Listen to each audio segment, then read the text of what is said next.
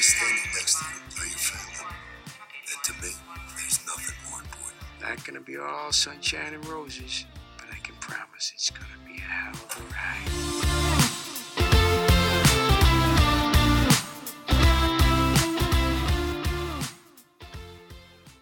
Welcome back, everybody, to episode 16 of Meet Us at Molly's. I'm one of your hosts. I'm Bryna, and with me is Gina Hi. And Miss Ashley. Hi. So, as always, we're going to start with some news. Um, after our big One Chicago Day recap, we don't have a whole lot, but Thursday after Chicago Fire um, finished, we got a new Chicago Med promo, which was different than the one that was released during One Chicago Day. Um, there wasn't a whole lot that was different, except, guys, there was a Manstead scene, and we get to see Will saying, you know, to Natalie that the feelings that he has for her hasn't gone away. Um, and I'm like we've talked about this, especially in our One Chicago Day episode. None of us are really too keen on Manstead, but like I definitely felt that like I don't know, this made me somewhat excited for them. Like I don't know, what did you guys think about it? Same. I'm not usually aboard the Manstead ship, and we talked about this in last week's episode because we had the tweet from Jessica about them. Um, I'm not all aboard the Manstead ship, but that scene was still pretty sweet, so I could be. Yeah, no, Ashley, what did you think? I agree. I'm like, it made me excited and like hopeful that maybe we'll start liking them this season. Right. Yeah, I think hopeful is a really good word because I was just about to say like if this is if these are the kind of scenes we're gonna get between the two of them, then I'm definitely on board for this for season three. wondering if this is going to be like their season. So you know how you know Dawsey had season two and they were together for like all of it. Right. And I'm season wondering three if was that's like gonna- Linstead, yeah. Yeah, so I'm wondering if this is going to be their season that like 301 or 302 they're like let's do this and this is like where they take off. I feel like it's gotta be. I mean, we've waited long enough for this. It needs to be. Right. Especially I was looking I've been like doing a little rewatching some old scenes of Fire and PD and Med this weekend and you know, I forgot they kissed in season one and then like they went their separate ways for two and so we really haven't had anything and so I think this is I think this is it. I think this is the time. If not, then they're I'm never okay getting together. Yeah, and I could see what happens to Dr. Charles kind of being the catalyst where they're like, "Oh shit, tomorrow's not promised." Right. I don't know. Yeah. No. I definitely yeah, I think that's definitely we'll see. I mean, we still got a couple weeks to go, but it definitely this new scene sparked, I think, an interest in all of us. So I think we're all really excited. Um, yeah, and it was good to see Will actually you know, handle it like an adult. Care, like yeah, care Yeah. about something Yeah. that's not himself. Yeah, I mean, it was good to see him actually talk like an adult. Anyway, so that was all the news that we had. Um, and now we're going to talk about Fire's finale, 606, which is called Down is Better. And as always, we're going to break this down by storylines. And there's a lot to talk about. I mean, this definitely was not. I mean, we can talk about. Let's just actually let's talk about this now. Um, before we get into the storylines, what were your guys' overall thoughts about this episode? Because I've seen a lot of mixed feelings on Twitter. I know a lot of people kind of talked about how this wasn't their favorite and that they were disappointed because maybe they felt it was a little too hyped up. So, what were your guys' overall thoughts about the episode? Ashley, go ahead. I liked it. I mean, I didn't see nothing wrong with it. I get. I mean, they did hype it up. They kind of, like just from the hyping, they made it sound like all 42 minutes were just going to be like emotionally brutal and terrible and twisty turny and nuts. It wasn't as bad as was hyped. I I liked it. I wasn't, you know, I, I didn't. I didn't dislike the episode. I liked it. I thought it was good, and it's it's a cl- it's enough of a cliffhanger that we're curious as to what's going to happen next but we're also not like dying to know what's going to happen like the factory fire Yeah, no, that's definitely how I feel. I was like, I'm not like it was just okay for me. Like it definitely was not my favorite episode this season, but I'm not like, oh my god, I hated this episode. You know, it was I like I'm never gonna not I'm never not gonna want to rewatch it. Like I thought it was a decent episode, but it also it just wasn't my favorite. But I definitely agree, Gina. I think they hyped it up a little too much. They made it seem like, oh my god, this is the fall finale. Like usually something big happens, you know, we're gonna have someone die. This will be a huge, huge thing. And I mean, it definitely wasn't that, but it wasn't mean. That doesn't mean it was a bad episode. But so let's just get right into it. So the first thing I think we should talk about is Dawson and Ramon. And so the episode starts, and Ramon and Gabby are having breakfast. And, you know, Ramon's updating Gabby about his new job, and he's saying it's going well but he also already wants to kind of shake things up. And he says, you know, maybe I should talk, you know, it's been 30 days. You know, that kind of gives me an in. You know, maybe I should talk to my boss about some rezoning things. You know, he just wants to make more of an impact, but like it's still only been like 30 days since he started. And then, of course, he asks Gabby, he's like, well, does Matt still have his connections at City Hall? okay, Ramon. Please God, not this again. Right. Like you're pushing it a little too far. And Gabby kind of even says, and she's like, no, no, no, no, no. Like Matt just got out of politics. Like this isn't a good idea. You know, why don't you wait until you're a little more established, maybe even a year into this new career um, before you start going and just kind of suggesting things out of left field.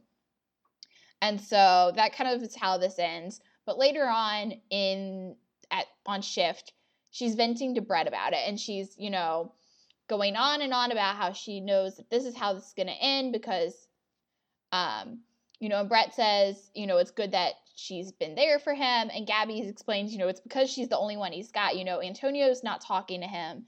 And mama dawson deletes his texts without reading them. And i don't remember who said was it Gab? It must be brett that says you know sometimes all you can do is help people pick up the pieces when they fall down yeah it's brett and you know, Gabby has a point here about Antonio, but the bit about Mama Dawson, I was like, okay, hey now. Because Mama Dawson has every right to delete the text before she even reads them because I will forever hold the grudge against Ramon for what he said when we were introduced to him about, you know, divorcing her and how he should have done it 30 years ago and it was a big mistake and everything. Mama Dawson has every right in the world to delete those texts.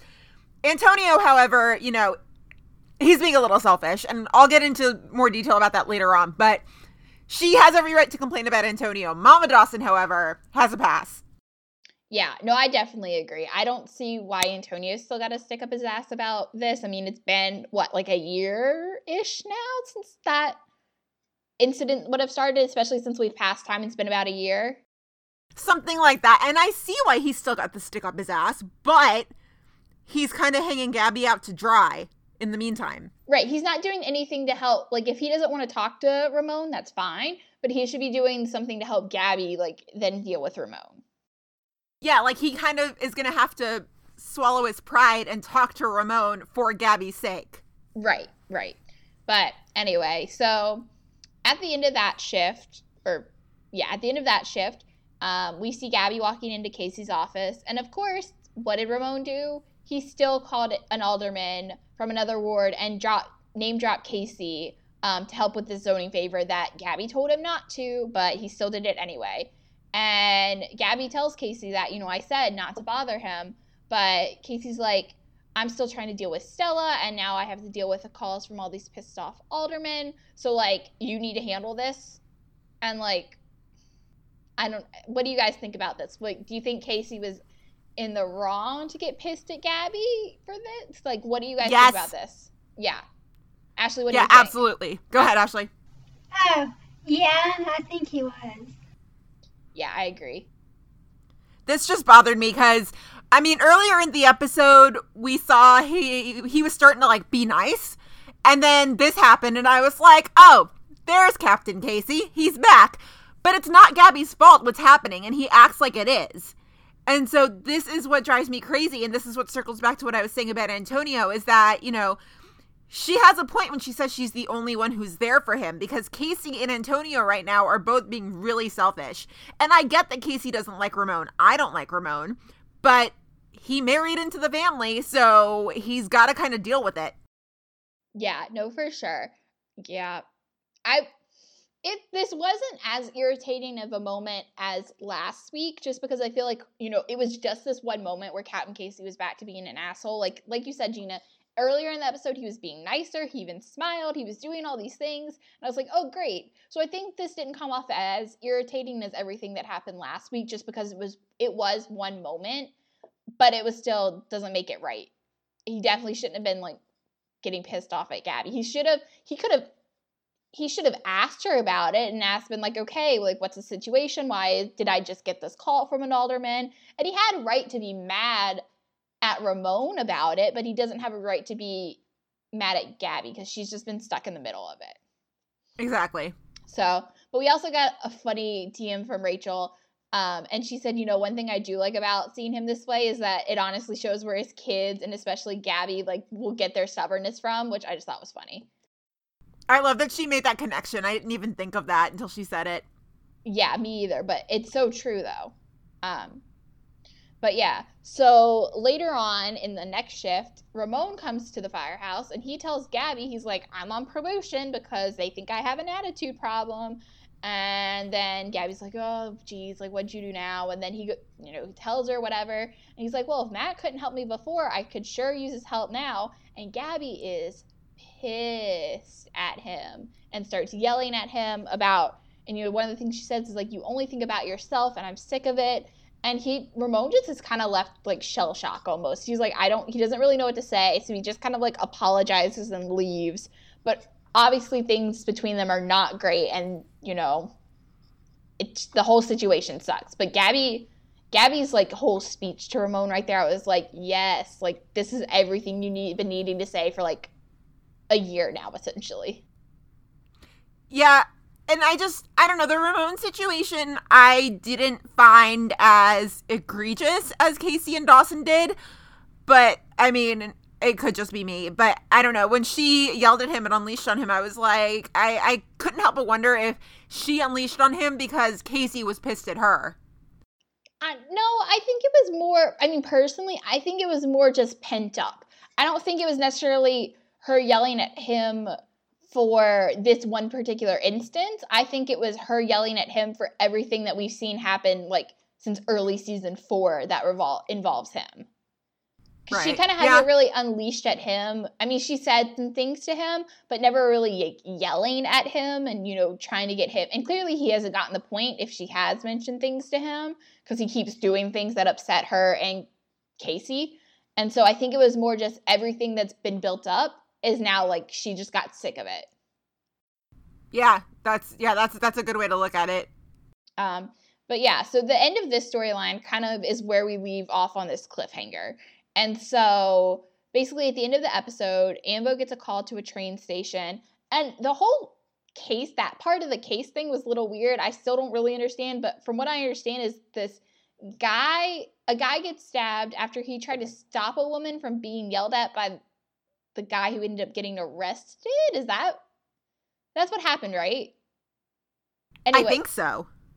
Anyway, the guy who turns out to get stabbed is Ramon, and basically Gabby like turns him over after he's laying fat face down on the sidewalk, and she turns him over and she's like, "Oh my god, Dad!" And so that's kind of where this episode leaves off on this cliffhanger, and we see so we got an interesting DM from Rachel again, she sends us all these really long DMs that have really good points in them. And this one I thought was super interesting and something I had never thought about. And she said to us, she's like, you know, there was a bit of talk on Twitter about how cliffhangers tend to usually involve Gabby, Gabby potentially losing someone she loves. That's true. Yeah. It's very true. And she went on to explain why that is, is because she's so closely connected to all of the other characters on the show. You know, she's Casey's wife. She's a third of Molly's. She, you know, she has history with Stella. You know, she was Shay's best friend. Yeah. Yeah. So I, I, yeah, I can see that, but I mean, I don't know. I was shocked. I wasn't shocked by the cliffhanger because I knew something was going to happen to Ramon. What I was shocked by was how bad it looked when they rolled up. That's why I was like, okay, this is probably really serious because when they rolled up on Ramon lying face down, it kind of looked like a crime scene out of Dexter. So, you know, that's why I was like, oh, this is some heavy duty shit going on. Yeah. No, I thought I definitely thought it was gonna have to deal with Ramon, especially once we kind of started seeing how the episode was unfolding. I was like, yeah, it's gonna be Ramon. Like, he, something's gonna happen to him. But like again, I guess we were talking about like I mean, Ashley was talking about last week, you know, that maybe someone was to get like possibly hit by a train until like obviously it wasn't to that level of someone getting like hit by a train and stuff but it was still i mean it's an interesting way to like it'll be interesting to see how this unfolds. But my question for you guys is okay, so going back to last episode when we were talking about the Jon Seda interview and the Bretonio scenes we have coming up, what are your theories for how those Bretonio scenes are going to come about? Because they're going to come about in the next episode, I'm sure of it. But what are your theories on how those come about? Go ahead, Ashley. I mean, I could see it possibly being something about this whole situation. That's like, I could see that playing into it. I could see them running into each other at the hospital because, you know, I imagine intelligence is going to get involved to find out who did this. Um, and by intelligence, I mean probably just Antonio. But yeah, they'll, they'll probably run into each other and, you know, have a couple of moments where they make hard eyes at each other and then, you know, see if they should do it all over again. To which I say, absolutely, hell yes. See, my theory is that because when Gabby was venting to Brett earlier in the episode, and like Brett just had this look in her eyes when Gabby's talking about how Antonio is not really there for her in this instance because he's still mad at Ramon and how the whole thing with their mom and whatever. So my theory is that Antonio still isn't going to budge on this whole thing. Like he refuses to go see Ramon, and that it's Brett that ends up like bringing him to the hospital to like deal with this finally. I hope so. Yeah, otherwise, uh, when we review 607 or whatever the episode is right after the finale, it's going to be a lot of yelling. yeah. But yeah, so that's my theory is that it's Brett the, is the one who's going to like finally get him to like get his shit together when it comes to Ramon and be like, yo, you need to be here, not just for Ramon, but for Gabby, more, most importantly. Yeah, and you know what else I found interesting about this whole sequence? Um, you know, I got thinking about this the other day, but I'm wondering the whole situation of how Ramon got stabbed kind of not struck me odd, but I was like, well, that's interesting that Ramon would get involved in something like that. You know, he just doesn't seem like that kind of guy. Also, I'm wondering, well, maybe not, but I also wondered if the guy who stabbed him maybe had something to do with his job. Maybe somebody was trying to shut him up. But then that also begs the question of why he was yelling at a woman on a train platform. I think you're reading too much into this. I think you might be right. like that sounds like you trying to see an episode of PD and be like, "Oh, this can't be it. It's too obvious. Like there has to be like 10 million more layers that we have to peel back." You got a point.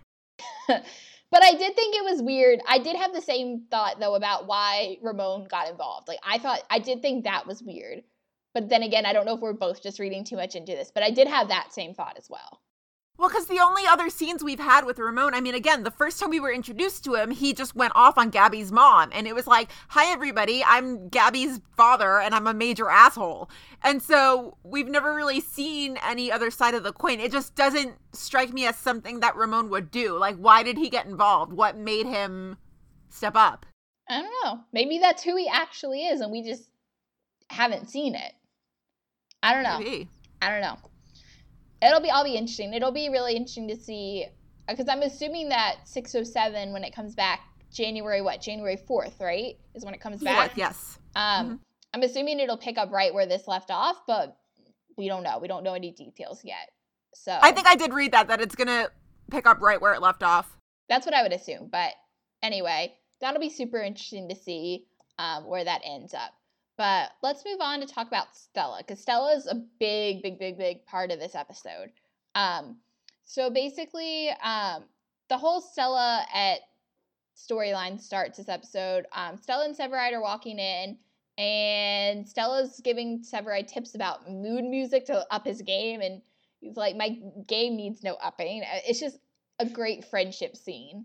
Can I please point out here that Stella was suggesting music and then she was like yeah you should listen to Sade I'm like first of all I don't even think Kelly listens to music and I also think that you know I'm probably the only one on this podcast who knows of Sade is that right I don't even know what you're talking about so yes Exactly, yeah.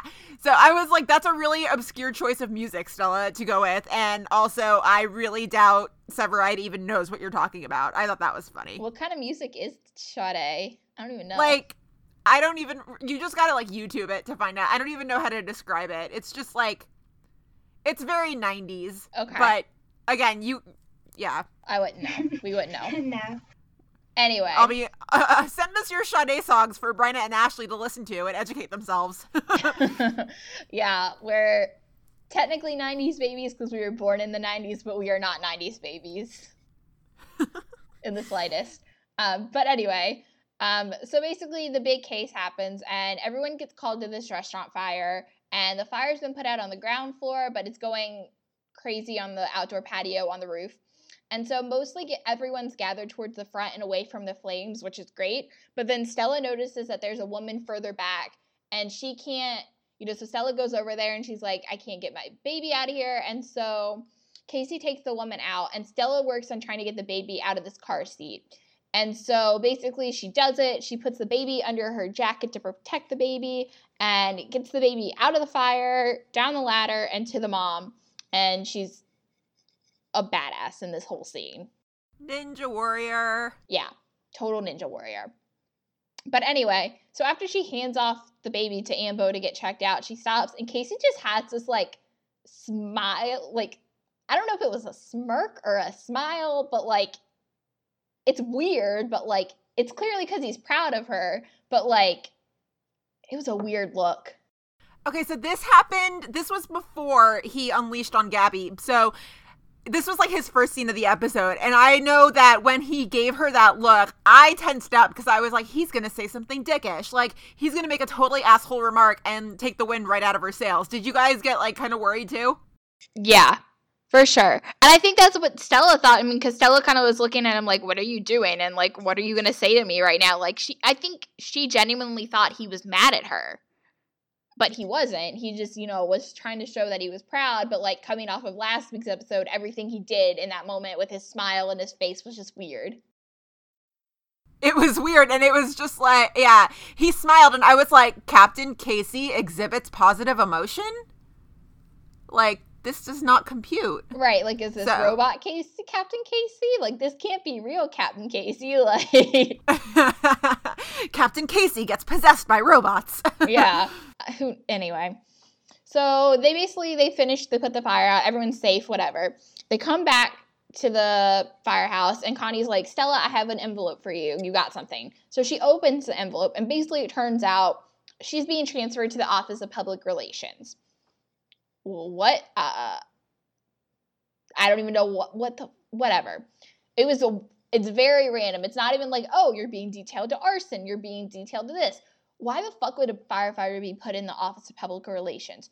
Who knows? And that's what they are wondering because the next scene is we get to see Stella and Casey and Mouch and Boden and Severide. They're sitting there talking, and Stella's like, I don't even know what I'm doing. Like, I don't know anything about this. Like, she's like, what do I know about public relations? I can barely keep up with my own relations. And Severide's like, I can attest to that. Like, I was like, lol, Severide, what do you even mean by this? Like, what does that even mean? I can attest to this. I think it was just them being friends, but like, I can attest to that. Okay, well, if you're referring that if you're referring to the fact that you like her, it's completely contrary to what happens later on in this episode. So I think it was just them being friends. It just kind of was like, what? What's right? Like, right. shut it. Right. And that's exactly what I meant. But like, still, because then Stella's like, yeah, like, not the time for this. Like, I don't want to deal with this. So basically, Boden puts in a call to the chief Huffines. I think that's how you say Huffines, Huffins, yeah. Huffines, whatever who is okay can someone explain to me? He is the chief i mean is he like the top top top top guy or is he just like what is he the chief of? I don't know. I don't know. I don't know. Anyway some chief who stella's gonna be working for. It's gonna be basically stella's new boss. And so Boden's they like, explained it but maybe I, we we probably missed it. I think it was really fast.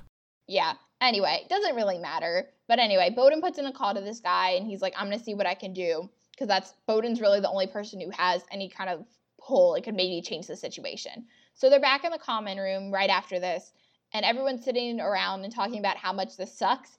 And there's a really funny, just like Herman Cruz moment. And Herman's like, this sinks on ice. And Cruz is like, what does that even mean? Like, what does that even mean? And Herman's like, extra stinky, just like fish. okay, Herman. I've literally never heard that expression before. Have y'all? No. No hilarious. I thought that was funny. Yeah, I only Herman, only Herman.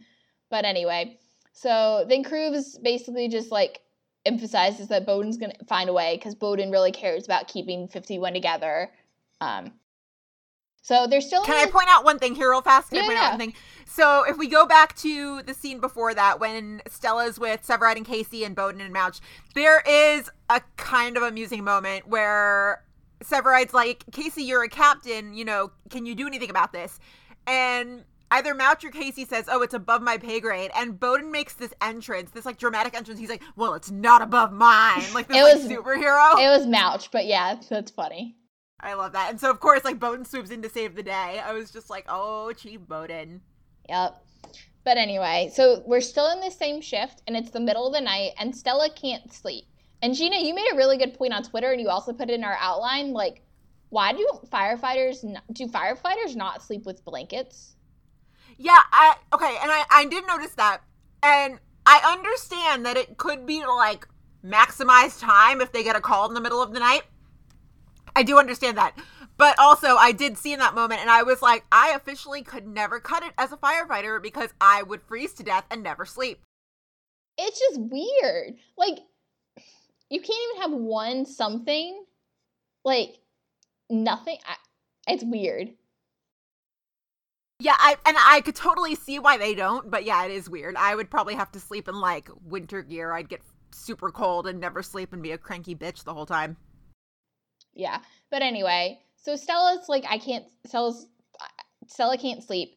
And so she goes in the common room. And of course, Mouch is sitting there watching TV. And we get what is probably one of my favorite scenes in fi- what I think is one of Fire's strongest scenes in a very long time.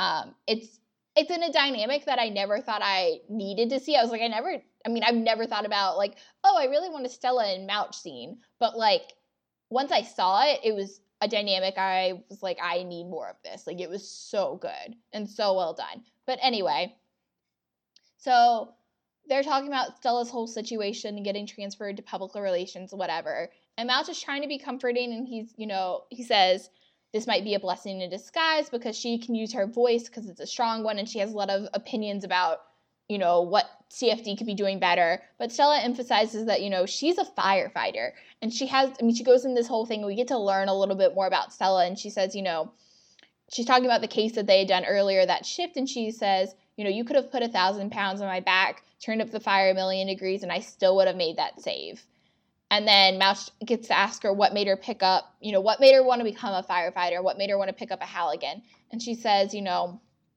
I got into a car that I shouldn't have, and the only reason she got out was because of the CFD. And she said, you know, I want to be able to lift people out of bad places too. This was hands down my favorite scene of the episode. Also, can we start some sort of web series or something that's like chats with Mouch and he starts every single one by like, what made you pick up a Halligan? And then just like let them talk? Because this Right. is awesome. Right, and they have to be at 3 a.m. Yes, yes. Yeah, Christian Stolte, if you're listening, make this a short, like, make this happen.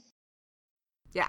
Um, Just but yeah, 3 a.m. therapy sessions with Mouch. right. But yeah, no, this was, like I said earlier, I mean, this is one of, I think, Fire's strongest scenes in a very long time. It was really good. Um, but yeah, so the gang, the next time we get to see Stella, um, everyone's at Molly's, and Stella is clearly wasted, and she's drowning her sorrows about getting transferred in alcohol. And Cruz goes to sit down at the bar, and he's like, "Is she on shift?" And Herman's like, "Yeah, no, she clocked out and bottoms up. Like, you know, she's she's gone." And so Stella's going on about I don't even remember what she's going on about in that particular moment, but she's sitting next to Severide and Hope and Brett. They're all at the table. And Gabby just kind of makes this motion to Severide, like cut her off, and like Severide's okay, like let's take me, like let's take her home. And pretty much, so as soon as they get home, Stella kind of like does this turn and automatically like finds her lips on Severide's. And Severide's like not like this and walks away from her pretty much. Okay, so two things here. The first thing is, it's about damn time. It's about damn time. Also, Drunk Stella is the best. I don't know why I love Drunk Stella, but I love Drunk Stella. Yeah. No, but this whole okay, so the kiss, it's probably what I've seen the most contention about on Twitter. And I know, I mean, I have an opinion that I don't think fits in with your guys' opinions, but what do you guys think? And then I'll read some. We got a lot of listener opinions about this. So what do you guys think? About the kiss Yeah, like- itself? Yeah, what do you guys think about this kiss and Severide walking away? Like, what do you think about the whole situation? I am totally okay with it. Um, I'm glad she finally got up the courage to kiss him and stop beating around the bush because that's pretty much all the first six episodes have been. So, I mean, I was not bothered by the kiss at all. Severide's reaction caught me off guard. That's why I was like, this is a little odd because usually he doesn't really care however the affection comes, drunk or sober. Ashley, what did you think? Yeah, I agree. And like, and it was like about time. I don't know. But like she said, like his reaction caught her off guard. But like, I agree because like, well, I'm kind of glad he didn't take advantage of her. Very, very, very good point that I did not think of and should have. A plus point. yeah, no, definitely agree. But we got okay, so we got a lot of listener reactions, and then I'll say mine after I read some of the listeners. So in our DM from Rachel, she just said like it's a totally rude flashback to 210 from Fire. Um, which if you don't know what we're talking about, you should just go watch 210 because it definitely I didn't think about it right away, but once I saw it, I was like, yeah, it made me think about it. It's just mean. How dare you, writers? That's playing so dirty. Yeah. Anyway, so then in an email from Allison, she said that, you know, she's here for the whole Stellaride stuff. But then she said, you know, when Severide said not like this, you know, it made her realize that sensitive Severide is still there and that, you know, he clearly isn't opposed to like being in a relationship with Kid, but he respects her enough to say, yo, I'm not about to hook up with you while you're drunk. And she, uh, Allison says, you know, that's the definition of a man. So kind of going a lot with what Ashley said. But then Elizabeth said in one of her emails that the kiss between Severide and Stella was awkward and that, you know, she doesn't even know why there was a kiss. She said, I'm all for sexual tension, but they and they have a lot of chemistry, but the whole thing seemed weird to me. Maybe next time they kiss, make sure she's sober. Love the show and the right, but the writers could do better in this instance. And I kind of have to agree with Elizabeth slightly. Like, I just didn't understand why the writers have to make this kiss happen when Stella's drunk. Like, is that the only way Stella's going to be able to admit any of her feelings is when she has liquid courage? Like, and I don't, I, I'm not okay with it. I just think, you know, Stella's such a strong and independent woman that the whole thing just felt slightly cheapened when she was drunk and under the influence. Like, it just made me feel like, okay, this is what people have been waiting for. You know, they've liked this tension that's existed in the first episodes, but why does it have to exist? Like, just like, why did it have to happen when she's under the influence? Like, why is that the moment we've been like waiting for?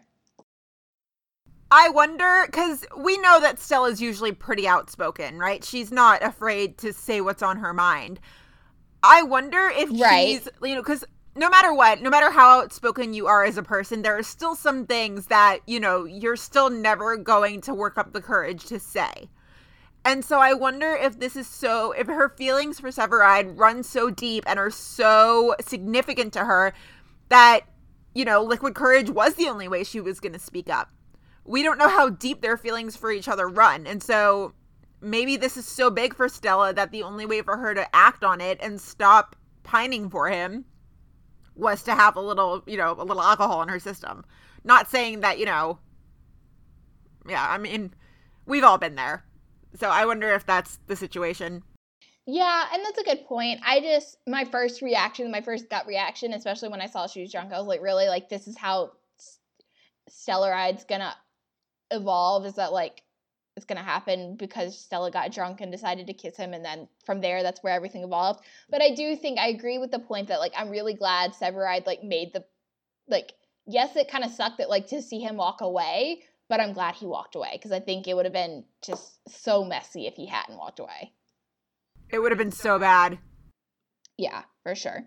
Um, but anyway, so the next morning, Stella had fallen asleep on the couch, and she wakes up and sees Severide is already awake, and she can't even remember what happened the night before. And when she asks, like, he's just like, "Oh yeah, like you know, I brought you home and you passed out on the couch." Like he doesn't mention the kiss. You know, that's just kind of like forgotten.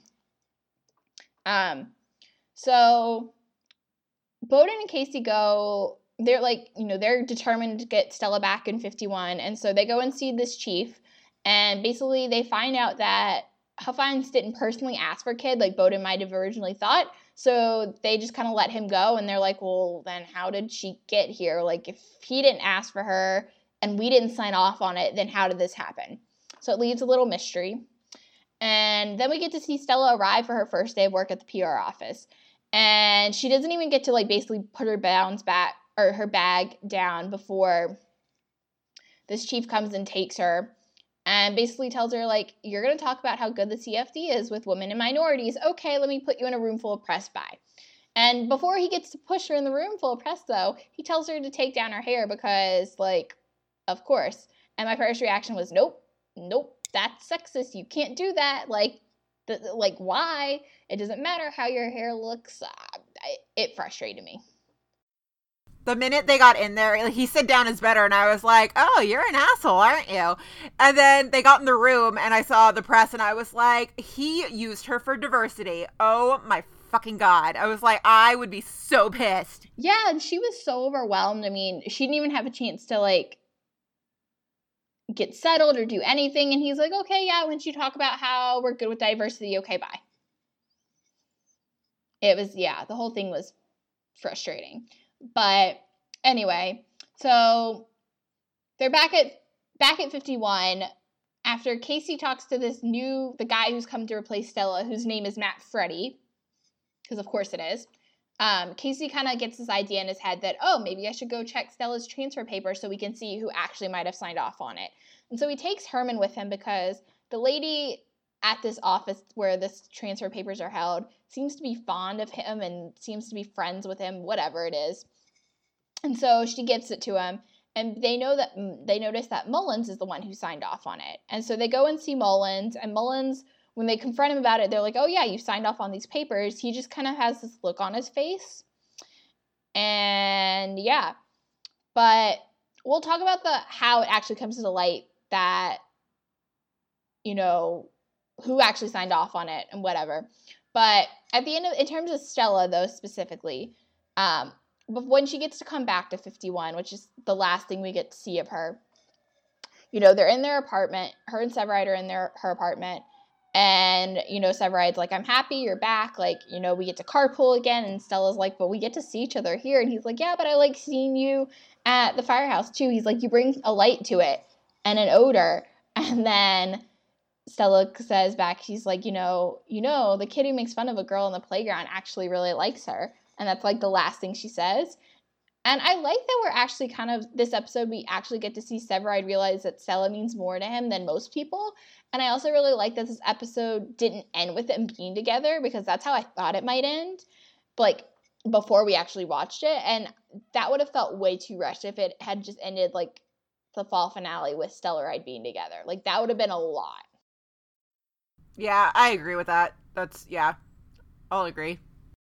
But you guys, does anyone have any other thoughts on how the whole Stella and Severide thing ended? Did you like the way that this ended with the scene and you know Stella pretty much saying exactly what Severide's doing? You know, the person who makes fun of me is probably the one who actually really likes me. Like, I mean, she pretty much just said exactly what we're all thinking. Yeah, I'm okay with it. Yeah. Yeah. Um, so that was the end of the Stella stuff, and that's a lot of the episode. But the other main part of the episode comes with Hope and Brett. Of course Ugh. it does. I will be so glad when we can stop talking about Hope. Oh, by the way, speaking of Hope, did y'all see? Is it Eloise? Is her name? She got like a movie role or something. So she'll probably be gone for good now. I yeah, I saw that. I saw that today. Today being Sunday, the day we record. I did see that. So maybe she comes back like once in the second half of the season and then we don't see her again? That's what I hope. But pun intended? Oh. No, but yes, but no, but yes. but anyway, so the Hope and Brett stuff starts when Boden is at his desk and he's looking for some yellow forms. And he's like, Connie, where are they? And she's like, they were on your desk. Like, I swear they were. And then Hope comes in with them of course, just like magic. Hope's like, here they are.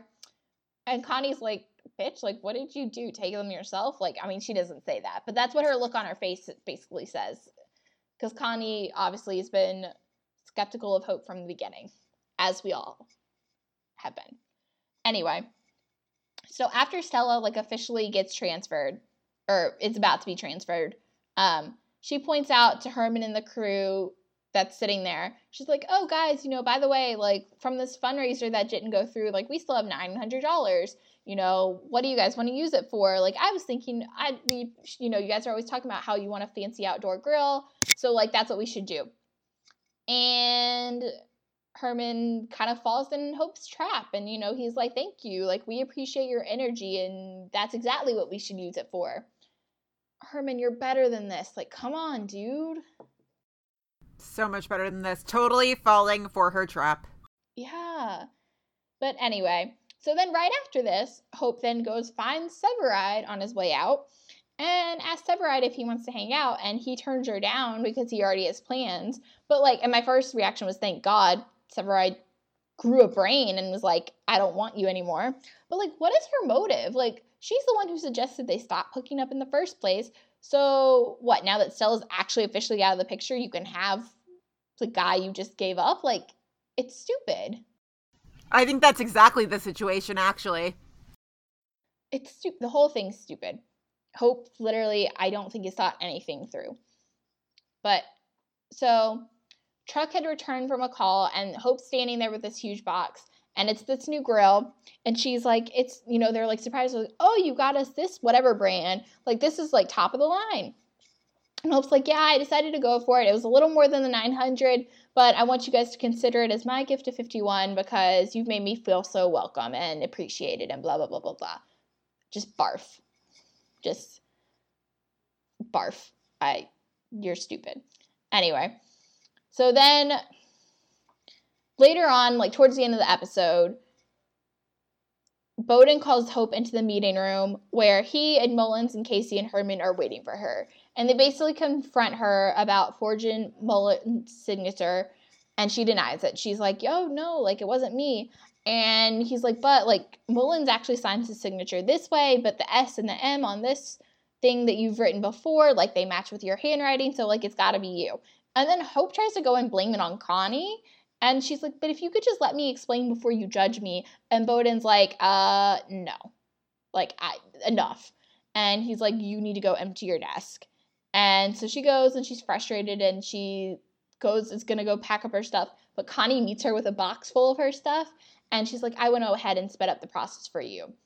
Um, bye, Felicia. Sayonara. This whole this whole thing was so crazy to me because I mean, I should have suspected Hope from the get go, but I didn't because I figured I was like, pulling off something like that would take a lot more detail than Hope is probably capable of. But I was wrong. She is psycho. To be like eliminating Connie and Stella like the way she is, oh my god, she's psycho. And I think something I put in our group text when this happened, and again, you know how much we love our One Tree Hill references when we found out about this, I was like, holy shit, Hope is Chicago Fire's version of Nanny Carrie. She crazy. Yeah, which now that I'm thinking about it, you technically tied it into One Chicago as well as One Tree Hill because Nanny Carrie was played by Torrey DeVitto. So it all works out. It all circles back together. But yes, just I think and she also and I, this I mean I will say this this was a really great part on Eloise Mumford and the way she acted this because just the looks on her face in the scene like she seemed offended almost that they would accuse her of something like this like she seemed like that Hope thought she was way too important to you know be de- like have to deal with this and like that they would be accusing her of this like she seemed offended and like that was really great acting on Eloise's part Yeah, it kind of, you know, it kind of contributes to the notion that Hope is effing psycho. That she would go through all of this trouble to get Stella out of the firehouse, and then when they finally call her on her bullshit, she's like, What? I would never do that. Yeah. But anyway, so after that shift and after this whole thing happens, when Brett returns home, Hope's waiting there to go like talk to her. And she still is trying to blame Connie. She's like, I think Connie was trying to sabotage me from the start. And Brett just blows up at her. And she's pissed. And she's like, you know, those people mean the world to me. You know, those friendships that I've made and the ones that I've earned, you know, they're the best and most important ones that I've ever had. And you attack them. And she Brett just like won't even give her the time of day, and she just like basically goes back into their apartment, which as she should because you don't need a friend like that. Like, you're better off without her. So, in the next at the next shift in their morning meeting, Chief welcomes Stella back, and Brett's like, I want to say a few words. And she pretty much says the same thing that she told Hope, and that, you know, 51 means the world to her, and she wouldn't willing do she wouldn't willingly do anything to mess that up. But then she also apologizes to Stella, and Stella won't even look at her, like in the eye, which I can't fully blame her right now. I mean, I know they'll resolve them, like they will they'll resolve it because that's what they do, like they're friends. But like I can't blame her in that moment. Could you guys? I cut a little bit because it's kind of the same as when Gabby was or Matt was taking out the Ramon stuff on Gabby. Like, you know, this wasn't her doing. Hope's been her childhood friend. You know, of course, of course, Brett was going to give her the benefit of the doubt. So I don't blame her, but I do blame her at the same time. I guess she was pretty upset and kind of pissed about the whole situation, but also Brett had nothing to do with it. Right. Yeah. But anyway, so that kind of wraps up that storyline. And the last storyline that we should talk about is the Otis and Lily and the whole Molly's North thing, which is super cute. The whole thing is just super cute. And so basically, towards the beginning of the episode, Cruz and Otis walk by Max, which is this bar that's going out of business. And they're like, oh, yeah, we always wanted to stop in here. We never did, whatever. And he sees like Otis sees Lily hanging up that sign that notes that they're going out of business, and he's like, "Oh yeah, I should mention this to Herman. Maybe we can get some stuff there for cheap, you know, because they're just trying to get rid of it." So later on, Otis talks to Herman about like seeing what kind of stuff he can scrounge up, and Herman's like shoots it down. He's like, "We don't profit off of someone else's pain. Like that's just bad luck." And then Otis goes, "We literally burnt down. We bought a burnout bar. Like you can't talk to us about like." profiting off of this. Like we literally did the same thing. True. True. But anyway, Otis just kind of ignores Herman because he wants to go to Max and he sees what they have sees what they have for sale. And the owner kind of is old and grouchy towards Otis, but his daughter's like, just ignore him. And she introduces herself as Lily. And, you know, she's like says something about how you know he's just grouchy because 30 years he put into this and it took one bad loan to basically take it all down and otis i mean the moment they meet like otis is clearly smitten with her so smitten. And it, i mean she's adorable. When she popped up i was like well she is just the cutest. But you know why she's the cutest? She looks exactly like katie. Yep. Yeah that's my only complaint is like it, she looks too much like katie. Yeah, like they could be twins. Yeah. And that like brings it back to like a couple episodes ago when y'all was wondering if like a picture came out or something. Someone posted a picture, and y'all was wondering if it was if Katie was coming back. Well, now we, we know. have our answer. Yeah. Yeah. yeah. Still Katie want just has a twin. right. Still want Katie to come back, but clearly she's not coming back anytime soon. Um, but anyway, so Otis goes through all this trouble to present Herman and Dawson later on with a proposal to turn Max into Molly's North. And I had this flashback to the whole um, Molly's Chew with the food truck and how that turned into some big disaster. And I was like, Herman and Dawson are not going to go for this. Like, this isn't going to go well. But Otis sits there and he presents them all the facts and, you know, has all these detailed charts and data and everything. And Dawson and Herman just kind of give each other this like we're impressed look, and then Herman's like, "We'll think about it." And Otis is like, "That's all I wanted you to do." And he leaves and he goes outside the firehouse, and Lily's standing there, and he's like, "It's not a done deal, but I think it will be." And then they share this hug, and everyone in the fandom's just like, "Oh, Otis." exactly how we are. Yeah, just like, oh, they're so sweet. Yeah. And so then later on, um, at the, towards the end of the episode, Otis and Herman and Dawson show up after shift to Max, and they're like, you know, we have this proposal for you. And Lily and Otis just kind of like smile ear to ear because obviously they worked together to plan this whole thing. And Dawson and Herman share this look of like, what's going on? Like, is Otis in love? Like, what's going on? And I just went, they're super cute, and I'm here for more of this in the future. Yeah, and you know, I read something. There was an article that came down right after the finale finished. That you know, it was like a kind of a post mortem episode that just kind of recapped everything. Apparently, Lily is going to be pretty significant for Otis, and she's going to stick around for a while. So, I got my fingers crossed. They're pretty cute, and Otis deserves this. You know, there's just also a big question looming about what their ship name should be. If you uh, scour Twitter, so some people think it should be Lotus. Um, I think Yuri tweeted that it should be like Ota Lily, like O T I L I L Y. That's a think that's lot, though. I liked Lotus. It's pretty cute, but I yeah I think they're gonna be pretty cute to see unfold and develop and Also, did Yeah, you guys here for it. did you guys see the Twitter thread that was happening between Patti Mur- Murin and I cannot remember the actress who plays Lily. She's in the sound of music. I know that much. Yeah, or she was, yeah. But they Patti Murin and I want I don't remember her name and I'm not gonna try to guess and make myself look like an idiot. But they were having this this really cute Twitter feed because Patti Murin was talking about how she was obsessed with how cute this actress is and like it was it was cute. I recommend everyone go find it because it was really cute. I did see that. Yeah, so I'm I'm thinking the girl who played or who plays Lily. I think she's Broadway as well, and so I think that's why they recognized each other. But yeah, and I like I remember seeing the tweet. Now I can't remember her name either. Oh no, no, It starts it with an A. It starts with an A. Ari, Ariane Rinehart, something like Yes, that. Ariana. yes. Okay. Yeah, yeah, yeah. yeah. That's it. Um, but yeah, I'm excited to see more of her. I'm glad she's gonna stick around. Yeah, very glad. So Yeah, but do you guys have yeah, it was a good episode. yeah, do you guys have anything else to add?